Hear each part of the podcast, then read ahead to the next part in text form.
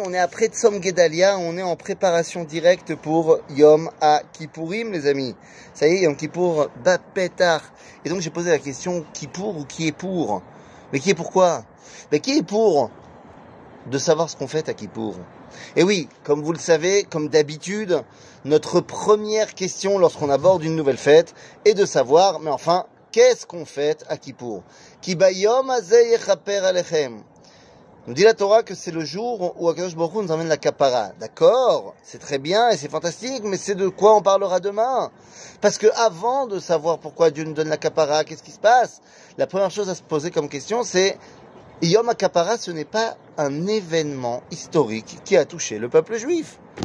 Or, vous le savez bien, nous l'avons déjà expliqué maintes et maintes fois, et également pour Rosh eh bien, avant de pouvoir donner une signification spirituelle à une fête, nous devons d'abord nous poser la question.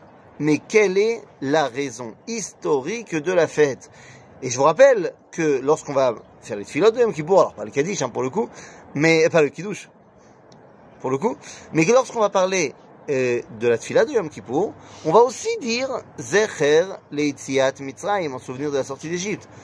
Donc qu'est-ce qui se passe? Qu'est-ce qu'on fait à Yom Kippour, Ribbonot Shalom Eh bien, c'est très simple. Yom Kippour n'est autre que le jour où nous avons reçu la Torah. Oui Bon alors tout d'abord, j'aurais pu vous dire que c'est marqué dans le Talmud. Mais avant d'être marqué dans le Talmud, des amis, dans la Torah Oui, vous le savez bien, la Torah, on l'a pas reçue à Shavuot. Shavuot n'est pas le jour de la réception de la Torah, c'est à la limite le jour où Dieu a voulu nous la donner.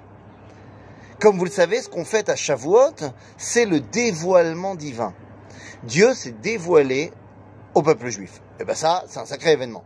Et de quoi le fêter. Mais on n'a rien reçu à ce moment-là, à part la parole divine. Est-ce qu'on a entendu un des commandements, deux des les deux premiers commandements, les dix? On va pas rentrer là-dedans. Le fait est que le Sefer Torah, on l'a pas reçu. Les 613 mitzvot, on les a pas reçus. Alors qu'est-ce qui se passe? Eh bien, c'est très simple. Finalement, après Mahamad al-Sinaï, Moshe monte sur la montagne. Et il va y rester 40 jours, 40 nuits, vous le savez bien. Et il redescend avec les premières tables. Donc, a priori, le moment où on reçoit la Torah. Sauf que on arrive le 17 Tammuz, et puis lorsque Moshe descend, c'est le Vaudor. Et donc, il détruit les tables, et il n'y a pas de Torah. Après, il va pendant 40 jours, 40 nuits continuer à prier pour demander pardon au peuple juif.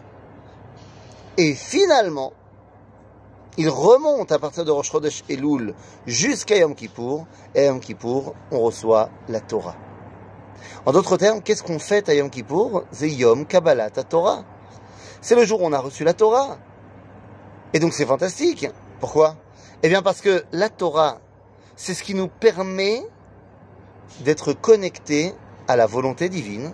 Et c'est donc ce qui nous permet de nous rapprocher d'Akadosh Baruch. Et oui, on a parlé de la Teshuvah durant le mois de Elul et on a expliqué que la Teshuvah c'était d'abord et avant tout une volonté de revenir vers son origine. Mais il me faut un mode d'emploi. Quel est mon mode d'emploi pour savoir quelle est la volonté du Créateur, celui qui m'a donné la vie et celui vers qui j'ai envie de revenir? Eh bien, ce mode d'emploi, c'est la Torah. En d'autres termes, eh bien, le jour où je reçois la Torah est le jour où je peux le plus me connecter à cette dite Torah. Et donc c'est ça qui est le plus important. Puisque le jour de Yom Kippourim, avant d'être le jour de la Kapara, je sais comment je vais pouvoir me capariser. C'est pas plus compliqué que ça. Yom à Torah. Yom à Torah. Et c'est pour ça que la Mishnah va nous expliquer que si jamais on n'a pas le droit de se laver, euh, vous savez, on n'a pas le droit de se tremper dans l'eau à Yom.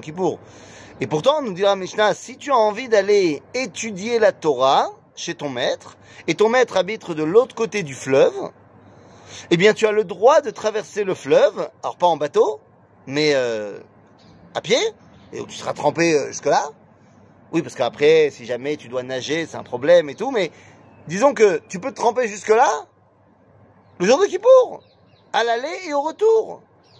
Bah ça va, t'as qu'à pas étudier la Torah aujourd'hui. T'as pas compris?